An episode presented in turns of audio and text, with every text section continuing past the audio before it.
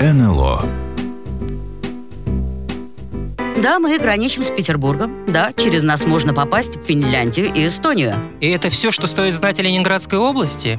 На территории которой может поместиться, скажем, вся Австрия Или Чехия. или Ирландия. Еще и маленький кусочек останется. А ведь на примере территории, которую сейчас занимает 47-й регион, можно изучать историю государства российского. Чем и займемся. И приглашаем в путешествие. Я Наталья Костицына, И я, Кирилл Манжула, ведущая подкаста НЛО. неизвестная Ленинградская область. И перед тем, как отправиться в этакое историко-познавательное путешествие, мы решили подучить, что называется, матчасть. И сделаем мы это с помощью геральдики Ленобласти, которая является старейшей в России, ну или одной из старейших. И поможет нам в этом историк, геральдист, ответственный секретарь Геральдического совета при президенте Российской Федерации Глеб Калашников. Глеб Вадимович, здравствуйте. Здравствуйте. Здравствуйте. На самом деле старейшая геральдика. Да, пожалуй, так, потому что те гербы, которые существуют на территории Ленинградской области, некоторые из них имеют по несколько веков истории, а уж Выборгский герб вообще, наверное, если не самый старый, то один из старейших, один из пяти старейших гербов, живущих до сих пор в нашей стране. Эта проблема в том заключается, что в Западной Европе геральдика зародилась в средние века, а на территорию России пришла только с Петром. Ну, вы знаете, геральдика вообще неотрывна от человека. Просто вопрос в том, что мы под геральдикой понимаем. Если мы рассматриваем геральдику совершенно узко, то есть только как связанную с гербами и только с ними, то, конечно, да, классические гербы пришли к нам, начиная с петровских времен, хотя и здесь есть определенные э, частности, которые позволяют говорить и несколько о более ранних, но эпизодах. Но гербы все-таки не существуют в отрыве от других геральдических знаков. Они не существуют сами по себе. Они являются лишь вершиной развития геральдических знаков, пиком на долгом пути совершенствования, становления различных форм знаков визуальной идентификации. А вообще-то люди без геральдики жить не могут. И с тех пор, как они стали людьми, им необходимо обмениваться информацией. Как мы обмениваемся Да, вот информацией? как мы обмениваемся сегодня информацией за счет, э, с помощью геральдики.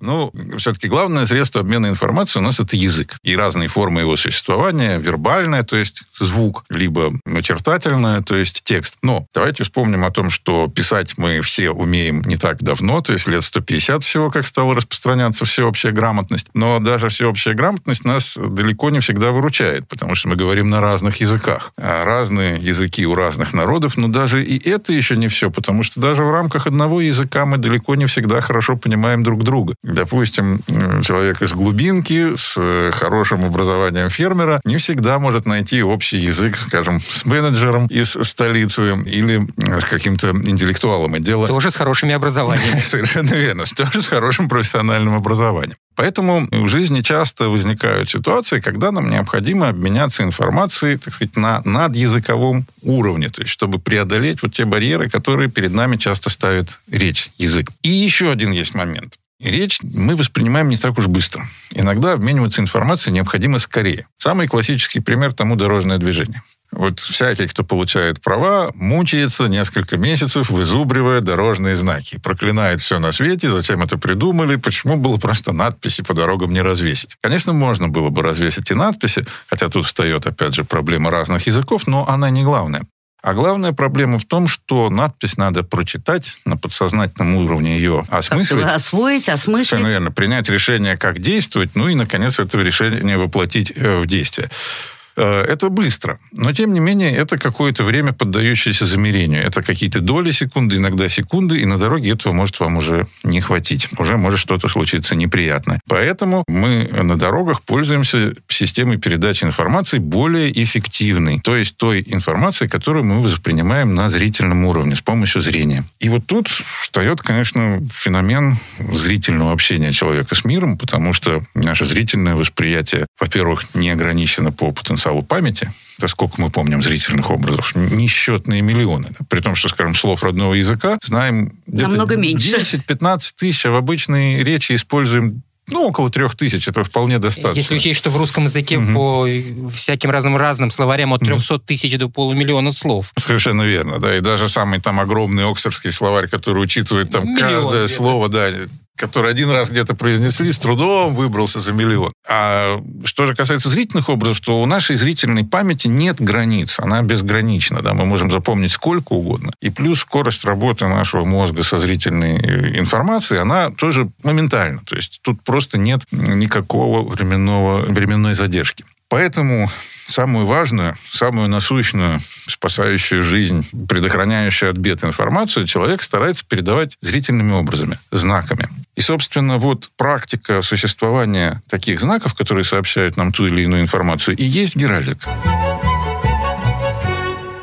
И этих знаков огромное количество, начиная от каких-нибудь там первобытных татуировок, накожных рисунков, специальных там вышивок, орнаментов. Наскальных, Укра... возможно. Ну, Наскаль... возможно, да, тоже они могут наскальные рисунки, например, указывать границы владений того или иного племени. Затем через практику каких-то эмблем, таврот, там клеем всевозможных. Конечно, у каждого народа эти практики имеют свои отличительные черты, но в целом, на самом деле, они вот по всему миру примерно проходят один и тот же путь без них никуда. Затем появляются знамена, какие-то одежды, когда уже даже по внешнему виду, потому во что человек одет, мы можем судить о его Можно месте. вспомнить орнаменты на одеждах э, всевозможных народов, живущих в той же Ленинградской области. Совершенно верно, да, понимаете, и больше того, даже там, ну, не знаю, как, например, в той же там, не знаю, русской крестьянской среде элементарная вещь, но неженатые, незамужние девушки ходили с непокрытой головой, с косой знаменитой девичьей, да? Да, да, да. Женщина а выходила замуж, она обязательно платок. прикрывала волосы. Да? И дело здесь не в каких-то там суевериях и в чем-то, а просто чтобы все было ясно. Обозначили. На кого как смотреть. Да? в отношении кого можно иметь матримониальные планы, а к кому уже не подходить. То есть, благодаря всем геральдическим каким-то вот элементам мы, что называется, узнаем о и человеке, и о событии, да? Совершенно верно. То есть это э, средство обмена информацией совершенно универсальное, быстрое, удобное и, что тоже, опять же, очень важно, такое, которое мы воспринимаем очень часто на вот таком подсознательном уровне, даже не особенно задумываясь о том, что вот перед нами какое-то средство передачи информации. Ну, если мы видим полицейского, мы сразу понимаем, что это полицейский по его форме. И мы не выстраиваем длинных логических и цепочек. И узнаем звание по погонам, да? Ну, да, хотя, знаете... Это уже более глубокие знания. А вы знаете, здесь тоже есть... Э, дальше мы уже наталкиваемся на то, что эту информацию можно передавать на разных уровнях. Честно говоря, для нас с вами не так уж важно, в каком звании полицейский. Для нас важно, что есть полицейские. Да? Это надо либо бежать к нему за помощью, либо спасаться. Вот. А уж полковник он или сержант, честно говоря, в большинстве случаев для нас это несущественно. Но это существенно для самих полицейских. И тут мы сталкиваемся с разными уровнями информации, которые передает э, Геральдика, потому что какая-то информация предназначена вовне, да, предназначена для широкого круга пользователей, говоря современным языком. Какая-то информация важна внутри корпорации. То есть вот внутри корпорации полицейских важно по виду определить, кто на что имеет права, кто кому должен подчиняться, кто к какому принадлежит подразделению и так далее. Для обычных же граждан важно отличить полицейского от всех остальных. Равным образом, когда мы приходим в какой-нибудь большой супермаркет, супермаркета не можем найти важный и нужный нам товар. Нам нужно просто увидеть работника этого супермаркета. Желательно, чтобы на нем было что-то яркое и, и не вполне обычное, не совсем то, что носят посетители. А уж кто это, менеджер или простой грузчик, нам не так важно, скорее всего, он нам поможет. Для работников же самого супермаркета достаточно важно понимать, кто простой грузчик, а кто ведущий менеджер, кто кассир, кто охранник. То есть я правильно uh-huh. понимаю, что гербы, они лишь малая часть вот всей, не знаю, такой пирамиды, да, под названием Геральдика. Совершенно верно.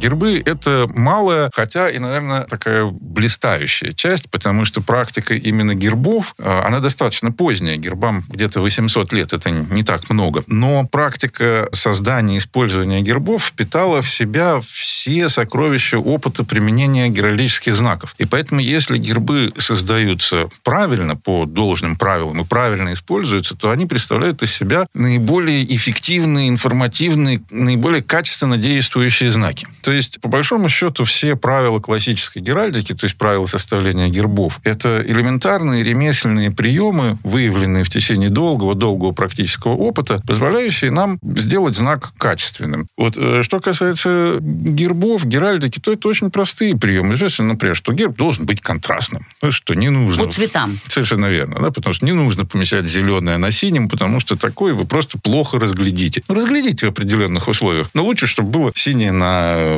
желтом, потому что это будет видно сразу. Или зеленое на белом. Да, тоже все, все сразу прочитаете. Ну, и точно так же касается там размещения фигур, их форм, какие именно фигуры лучше использовать, какие не использовать. Опять же, поскольку это ремесленные приемы, то это не какие-то абсолютные догмы, что вот можно только так и никак иначе. В каких-то случаях можно иначе, по тем или иным причинам. Можно от них когда-то, от этих правил отступить. Иногда это оправданно, иногда это терпимо. Но как основное магистральное направление, лучше все-таки данных правил придерживаться, тогда нам будет гарантирован надежный результат. Что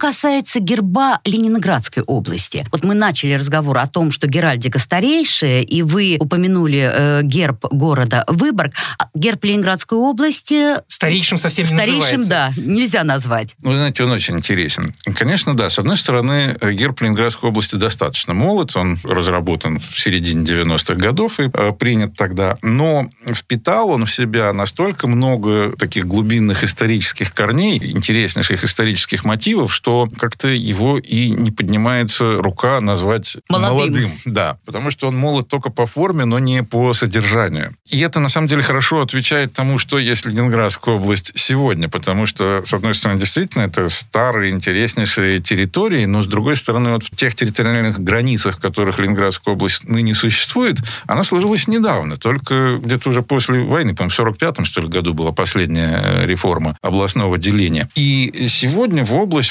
входят территории, которые вообще-то исторически принадлежали к разным регионам. Та же самая- Новгородской области. Совершенно верно, да, как восточный регион, это коренная Новгородчина, вот западные, ну да, это Петербургская губерния, но тоже они разные, там частью они относятся к, Фин- к исторической Финляндии, частью к Ангерманландии, частью к окраинам Псковских земель, то есть это очень разные по своей истории, по своему даже и национальному составу, и традициям жизни, и экономическому укладу. э, Территории сравнительно недавно сложившиеся воедино новые региональные рамки. Вот примерно подобным образом возник и наш герб. И как Ленинградская область вроде и молода, но при этом рука не поднимается называть ее девчонкой. И у нее очень глубокие корни. Так и герб, действительно созданный сравнительно недавно, впитал в себя очень э, достойные старинные мотивы. А что должен узнать, и увидеть обычный человек, когда он видит, например, герб Ленинградской области? Он должен для себя понять, это герб Ленинградской области, и все. Или же, с вашей точки зрения, он все-таки чуть-чуть больше информации должен оттуда... с- Почерпнуть. Почерпнуть, да.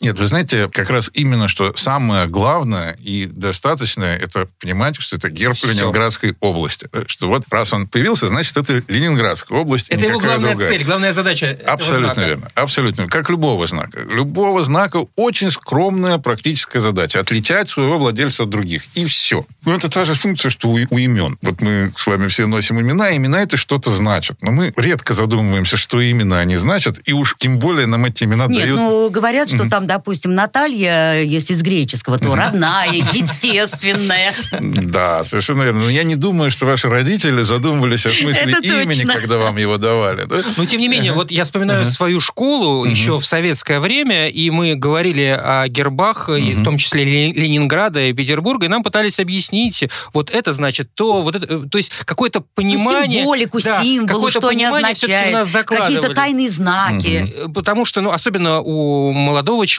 сразу возникает вопрос, а почему здесь ключ? А почему здесь якорь? А к чему здесь крепость? От кого мы защищаемся? Это я сейчас про герб Ленинградской области все-таки.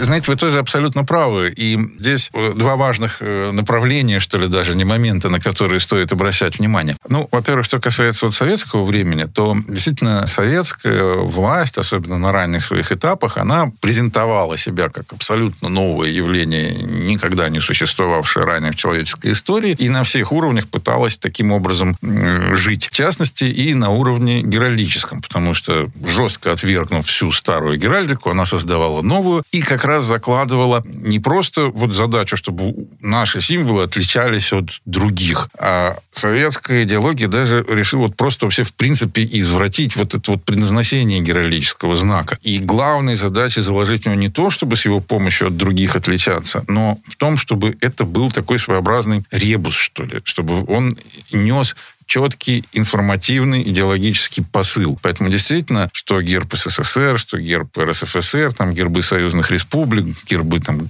городов, которые бывали в то время, что флаги того времени, они окружались таким очень четко прописанным легендариумом, да, что вот у нас красный государственный флаг, он не просто красный, а это вот цвет пролитой рабочей крови, да. так сказать, на нем серп и молот, союз рабочих и крестьян, носит под звездой, там, под охраной армии, плюс то, что у звезды пять лучей, это пять континентов, которые рано или поздно все равно под этим флагом объединятся. Вот вся, так сказать, политическая программа сосредоточена в символе. То же самое и с гербом, и со всем остальным. Но на самом деле, конечно, это вот именно такая придумка советской власти, потому что, конечно, гербы, ну, как и все остальное, не возникают на пустом месте. Конечно, у них есть определенные причины, есть какой-то информационный посыл в некоторых гербах. Но все это не причины и не предназначение, а следствие и какие-то такие, ну, неизбежные сопутствующие сопутствующие веяния существования. Ну, невозможно на пустом месте. Да, вот меня назвали Глеб, ну, вернемся на секундочку к именам, просто это очень яркая параллель. Да, меня назвали... Вспоминай про себя. Я да. про себя да, вспомнила, да, Глеб Владимирович, да, про себя. Верно, да.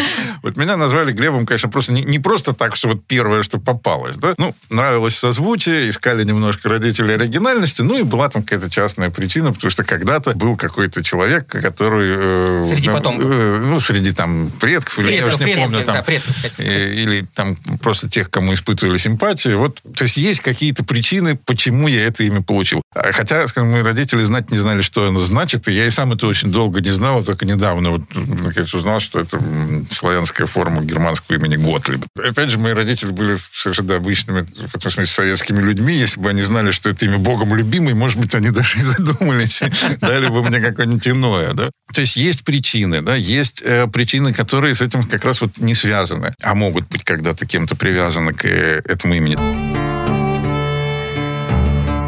также и о гербах. Гербы возникают, конечно, не на пустом месте. Очень редко удается вот трезвомыслящему именно профессиональному специалисту по составлению гербов довести до владельца мысль, что, дорогой товарищ, да не важно, что в гербе. Главное, чтобы он был оригинальный, хорошо читаемый, качественный. Тогда он тебе будет верно служить. И чтобы он цеплял как-то. Ну да, совершенно да? верно. Но именно на визуальном Внешне, уровне. На да. визуальном. Э, конечно, все говорят, ну как же вот просто так? Ну, надо вот, чтобы вот все-таки было какое-то объяснение, а какие-то причины. Вот, к счастью, кстати, и вот здесь есть тоже разные пути. Можно идти по пути поиска каких-то вот причин для составления, ну, вот в сегодняшнем дне, так сказать, в, в особенностях владельца. Но это не очень удачный путь. Почему? Потому что гербы безумно живучи. Это вот удивительная штука, но они очень живучи. Они живут столетиями, переживают своих создателей, прекрасно служат нам сегодня так же, как служили там 300, 500, 700 лет назад и так далее. То есть, когда герб создается, надо понимать, что это очень надолго вперед. Это, это как раз одно из немногих таких вещей, которое нас переживет. Переживет, да. да. И поэтому, если мы, например, вложим туда то, что на сегодняшний день для нас актуально, уже через поколение это может быть совершенно не актуально. Хорошо, и все-таки вот гербу Ленинградской ага. области, гербу, да, если вернемся, что ага. туда было вложено? Вот. Как раз герб Ленинградской области пошел по второму пути. Он впитал в себя знаковые традиции разных территорий, которые сегодня Ленинградскую область составляют. И вот это как раз, наверное, самый такой достойный, интересный путь, когда есть знаковое наследие, которое, может, и невозможно повторить буквально, но из которого можно впитать в себя те или иные знаки, из них составить интересную композицию. В гербе Ленинградской области наиболее ярко прослеживаются два мотива. Первый – это заимствование от герба, который был создан в петровские времена и назывался, называем, герб Невский. Он появился очень рано, где-то году, наверное, в 1704-1705. И он, так сказать, в общем являлся символом земель, прилежащих к Неве и Ладожскому озеру, вот тех вот новоприсоединенных территорий, но не только их, потому что как-то он обнимал и ту часть вот новгородской земли, которая, собственно, исконне России принадлежала, и вот теперь вот составляла вот этот вот новый Приневский регион, тот регион, на который были направлены все усилия Петра. Конечно, конечно, такой четкой границы, где вот Невский край, где он кончается, не было, но в то время, собственно, ее и не могло быть. Еще шла Великая Северная война, еще далеко было непонятно, каковы ее будут Да, результаты, куда, да, продлятся. Еще Полтавский А Будет выбор к нашим или не будет? Совершенно да, какой там Выборг. О Выборге еще никто не думал, да, еще Полтавской битвы не было. Вот, все было еще впереди. Вот. Этот герб представлял из себя колонну, на фоне которой были перекрещены ключ и меч. Впоследствии еще использовалась форма ключ и якорь. И вот эти вот ключ и якорь, пришедшие в состав герба современной Ленинградской области, являющиеся его основой, они пришли именно из вот этого герба Невского. Причем, конечно, они наполнены вполне очевидным смыслом. То есть ключ – это врата то в Европу, врата к новой, так сказать, жизни. Тот самый, так сказать, окно в Европу прорублено именно на этих землях. Ну, а якорь... Шлиссельбургу не имеет отношения Частично. к городу Ну, ключу? Совершенно верно. Герб Шлиссельбурга и герб Невский, они совершенные родственники, так сказать, ближайшие братья. Что И- логично. Совершенно верно, да. Они связаны непосредственно, тем более, что некоторое время, непродолжительное, правда, но еще до основания Петербурга и чуть-чуть после канцелярия генерал-губернатора вот новых земель, она располагалась в Шлиссельбурге, недолго, э, формально. Вот, так что они очень близки, но Ну и якорь, понятно, Э, И почему. якорь, естественно, да, и пути, и перекличка с гербом Петербурга и гербом Петербургской И там губернии. якорь, и да, здесь и тут же якорь. они скрещены, да, и там, и там, то есть вот мотив креста. Это и перекличка в какой-то мере и с Андреевской символикой, то есть такой приморской, ну, с косым крестом. Ну и с другой стороны, за счет цветов обеспечено четкое разведение герба Петербурга и герба Ленинградской области. Потому что вот вроде и схожие композиции, но синее основное поле у Ленинградской области. И красное. Да, и красное у Петербурга. Все очень хорошо.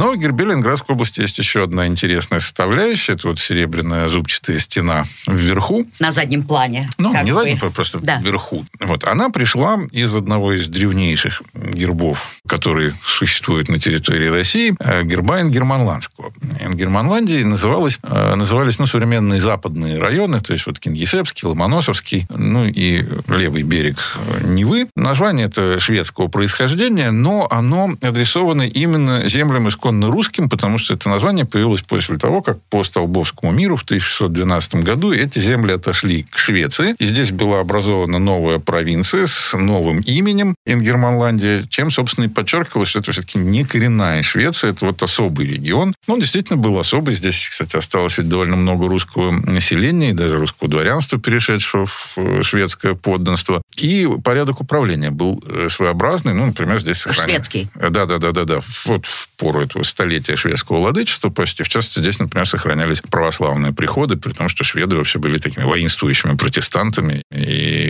к иноверцам в иных местах Это была относились. осознанная политика шведского правительства и шведского, шведской короны. Ну, совершенно верно, совершенно верно. Ну, земли сами по себе ничего не стоят, они стоят, когда на них есть население, и желательно, чтобы это население было побогаче. Тогда с него можно больше Да, взять. и чтобы было Да. лояльно. И, конечно, желательно, чтобы оно было лояльно к власти, да, потому что э, нелояльно можно ограбить, но ограбить это один раз. Пришел, пограбил и ушел. А если ты собираешься владеть, надо проявлять какую-то мудрость.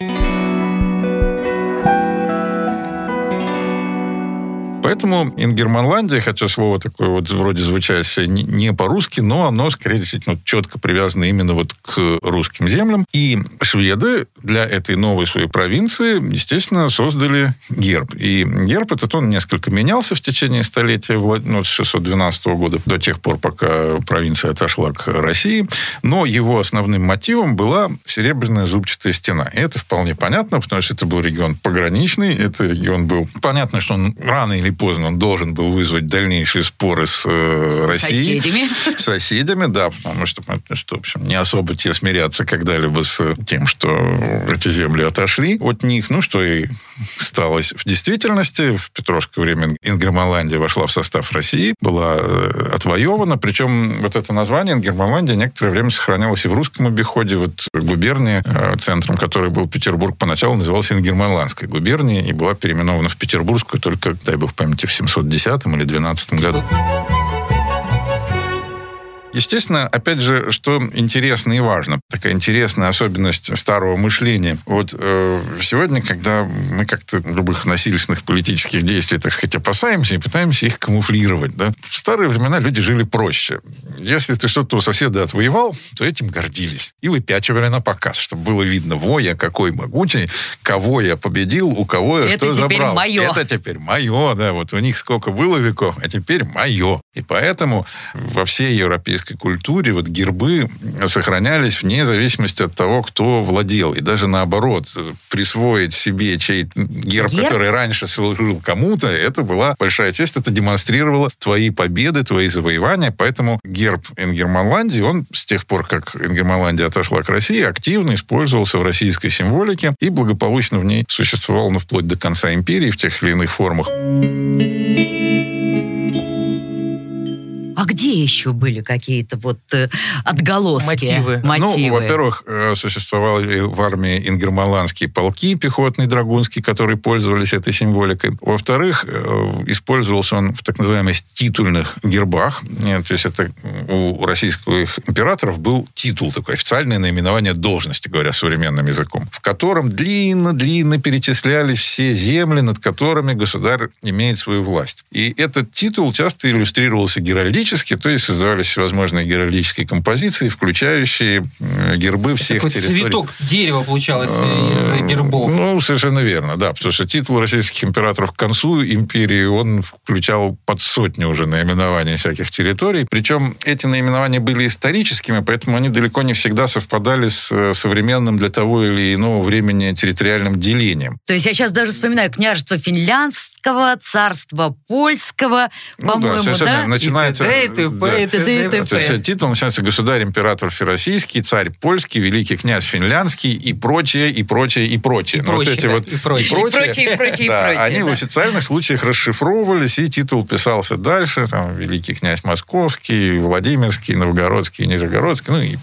и так далее. Там звучало и м, Ингерманландия в титуле, то есть в титульных гербах он использовалась, ну и в всевозможных исторических вариациях. Причем вот именно в э, российской практике ингерманландский герб стабилизировался и представлял из себя две косые серебряные зубчатые стены на э, лазоревом, то есть на синем голубом поле. Вот, воспоминания этого, эта стена вошла и в герб Ленинградской области, но при этом заметьте, что сама вот эта символика стены, в общем-то, осталась вполне уместной, потому что Ленинградская область сегодня пограничный регион, и, собственно, всегда им и являлась. Да, с одной стороны Ивангород, с другой Да. стороны э, Выборг, там Э, Светогорск. да. Так или иначе, это пограничная земля, край России, если угодно, да, поэтому тут... Северо-западный. Северо-западный, да, поэтому символика вот этого края стены очень уместна, ну, а то, что там еще присутствует красный цвет, напоминает о всяких военных событиях, связанных с пограничным положением. Потому что территория это была, в общем, э, кровопролитной. Конечно, много, много войны. всяких, всяких разных войн, ну и в частности, Да, да, опять же, здесь, на территории области, на этом направлении остановилось на- наступление тех же немецких фашистских захватчиков, да, вот в районе Ленинграда, в районе течения Волхова, Тихвина, ну, то есть тоже вот край был положен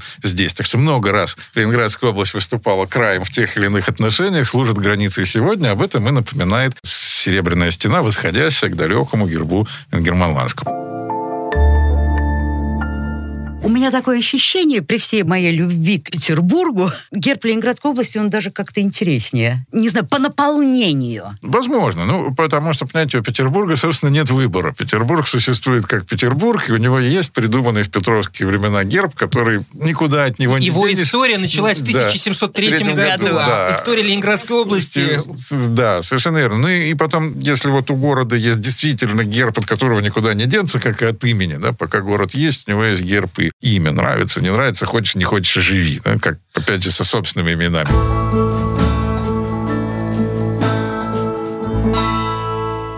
Такой технический, наверное, вопрос. Ага. А большое количество людей э, думали и размышляли, и в результате создали герб Ленинградской области в свое время. Это достаточно сложная работа? Или она под силу одному человеку, разбирающемуся, вот как вы, во всех этих нюансах и тонкостях? Ну, вы знаете, придумать-то может и один человек. Это дело не хитрое. Но не существует гербов, у которых один родитель. Герб это всегда э, Некий совет. Очень большого коллективного творчества начать хотя бы с того, что гербы принимаются решениями законодательных органов. Соответственно, так или иначе, надо уговорить как минимум всех депутатов. Да? Ну, понятно, кто-то из депутатов отнесется формально, махнет рукой и скажет, это вообще не важно, но кто-то, а наоборот... кто-то фантазию начнет проявлять. Верно, и решит на этом сделать что себе политические очки, вот здесь, вот, здесь да, вот не то, здесь не так, а почему. Поэтому, конечно, к любому гербу нужно готовить очень серьезную аргументацию, и аргументацию, которая звучит из трибуны, и, так сказать, в кулуарах. И, конечно, не обходится здесь и без, так сказать, исполнительной власти, потому что нужно тут заинтересовать, и, так сказать, исполнительное руководство. В случае с регионом, конечно, там нужно и губернатор, чтобы согласился, а на что он согласится. Опять же, ему нужно тоже объяснить, растолковать, показать. То есть, соответственно, у нас круг людей, сопричастных рождению любого там герба, флага или знака, он очень широкий. И он отнюдь не ограничивается, кстати, автором, потому что вот кто-то вот сел, там художник или специалист по геральдике, придумал и нарисовал, и на этом все кончилось. Вот я родитель это этого герба. бумаги. Так вы только придумали картинку, а чтобы довести это до принятия, нужно участие огромного количества людей, и каждый из них может внести вклад совершенно решающий на самых разных поприщах. В конце концов, может выйти какой-нибудь завхоз и сказать, слушайте, а вы знаете, вот у вас тут пять цветов в составе, это каждый воспроизведение будет стоить столько-то. А давайте два цвета уберем и станет в два раза дешевле. Сколько мы сэкономим? Кто об этом думал? Хорошо, а вот Геральдический совет, он последнюю точку ставит в утверждение герба? Геральдический совет – это прежде всего такая контора, которая всем мешает жить. Вот наша главная роль. При этом нам не принадлежит решающий голос, но мы можем здорово помешать спокойствию. Ну, что такое Геральдический совет, для чего он был придуман? Мы с вами вот как раз проговорили про всякие ремесленные правила. Геральдика в этом смысле немножко несчастная профессия, потому что она вроде бы очень простая, и многим с налету кажется, вообще, что тут хитро, какое тут ремесло? Ну, нарисовал нарисовал какую-то картинку, значки сложил, вот тебе все и готово. Чего кого-то там слушаться? Зачем? На самом деле, во всяком деле вот есть свои ремесленные приемчики, и лучше которые помните знать. И вот когда в самом начале российского суверенитета в 91-92 году стало ясно, что сформируется новое государство, которому нужны знаки, об этом, опять же, никто не думал, но как только Россия стала независимой, вдруг оказалось, нужны пограничные столбы. Какими им быть? Старые нельзя использовать, они и так стоят местами, да, нужно как-то быстро развести советские с российскими. Дальше тут понадобилось таможенные печати. Опять же, это же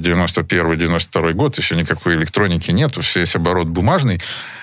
А все 15 республик пользуются одинаковыми советскими печатями. Бумагу не разобрать, где чьи нужны новые печати с новыми изображениями. Какими? Дальше надо срочно разводить военный флот. Да, какой там, где там российские корабли, где украинские, где эстонские, где казахские, где туркменские. Да, как нужны флаги срочно. Да, причем нужно сию минуту. Оказалось, что обретение государственности, обретение суверенитета связано с целым ввозом геральдических вопросов, и которые играют самую яркую на насущную роль и требуется решать немедленно. И вот тут оказалось, что есть небольшое количество специалистов, которые могут дать дельный совет. И мы потому и называемся советом, что мы орган прежде всего экспертный. То есть когда какая-то власть, начиная от самой верхней, от президента, от высших государственных органов и кончая муниципальными органами, нуждается в каких-то знаках.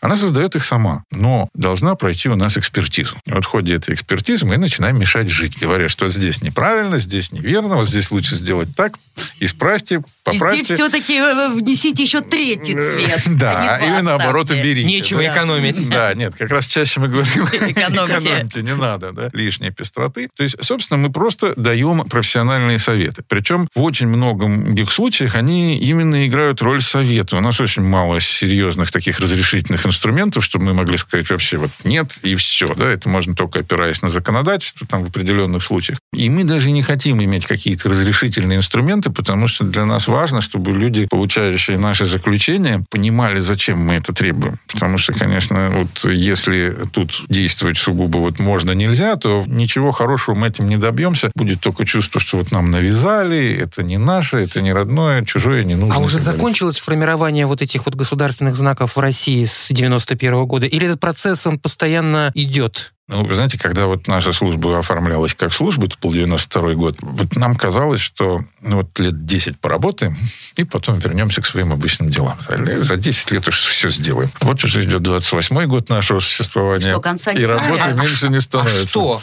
А знаете, потому что это процесс, конечно, живой, и в нем постоянно возникают какие-то новые потребности, особенности. А, да, конечно, там на уровне государственного герба, флагов эти вопросы уже давно решены, хотя все равно так или иначе те или иные проблемы возникают. Вот, не знаю, не так давно в структуре Федеральной службы охраны появились свои вооруженные катера. Понадобился еще один военно-морской флаг, потому что это не военно-морской флот и, и не просто флот, это вооруженные суда, которые должны быть отмечены особенным флагом. Вот выдумываете, граждане, какой... Работаете. Работаете, да. Я уж не говорю про муниципальную структуру, которая вообще все время меняется. У нас все время то их больше ну, становится муниципалитет, то разъединяются. Им всем нужны символы, и вообще здесь вообще работа никогда не кончается. Ровно и в государственной сфере. То ведомства у нас тоже соединяются, разделяются. То вообще перестают существовать. То вообще перестают существовать, совершенно верно. Тем нужны эмблемы, тем нужны флаги, тем награды, тем форменный костюм. И поэтому оказалось, что это вообще вот такая абсолютно живая и вечно живущая проблематика, с которой нужно работать. Конечно, какие-то вопросы отходят со временем на задний план. Ну, там, скажем, а там, именно?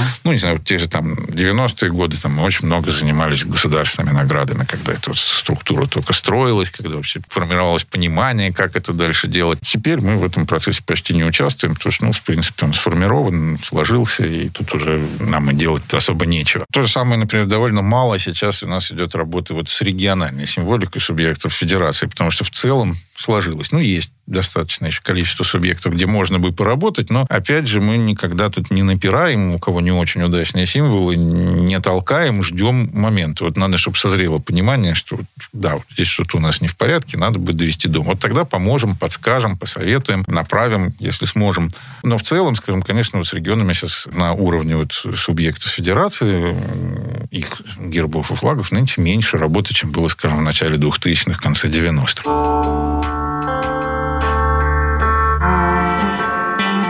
Той же нашей Ленинградской области, например, очень мощный процесс вот на муниципальном уровне героического строительства были, наверное, лет 6-7, завершившиеся в 2017-2018 годах. Сейчас вот почти все сделано. Там один или два маленьких муниципалитета не имеют своей символики, но они и не хотят ее иметь. Ну и ладно, на здоровье. Какие принципиальные, Да, не надо нам этого. Все остальное сделано, работа выполнена, выполнена неплохо. Гербов много, гербы интересные. Ну и сейчас вот в области на уровне муниципальном, в общем, уже делать пока А есть какой-то альбом, я не знаю, или какая-то литература, где Я можно... знаю, есть единственный такой большой и подробный. По Ленинградской и, к сожалению, его можно посмотреть только в библиотеках. Да, Да, да. Ну, Ленинградская область вот в 2018 году в канун юбилея выпустила большущую книгу, очень неплохую книгу, но поскольку это было государственное финансирование, поэтому она в продажу не пошла, но зато она есть абсолютно во всех библиотеках, школах, во всех учреждениях культуры области. Вот на это весь Вадим тираж Вадимович один из авторов, Как называется? А так называется Геральдика Ленинградской области. Все очень просто. Да, все очень просто. Я, конечно, мечтаю о том, чтобы выпустить какое-то простенькое, недорогое издание, которое пошло бы в э, обычную продажу, но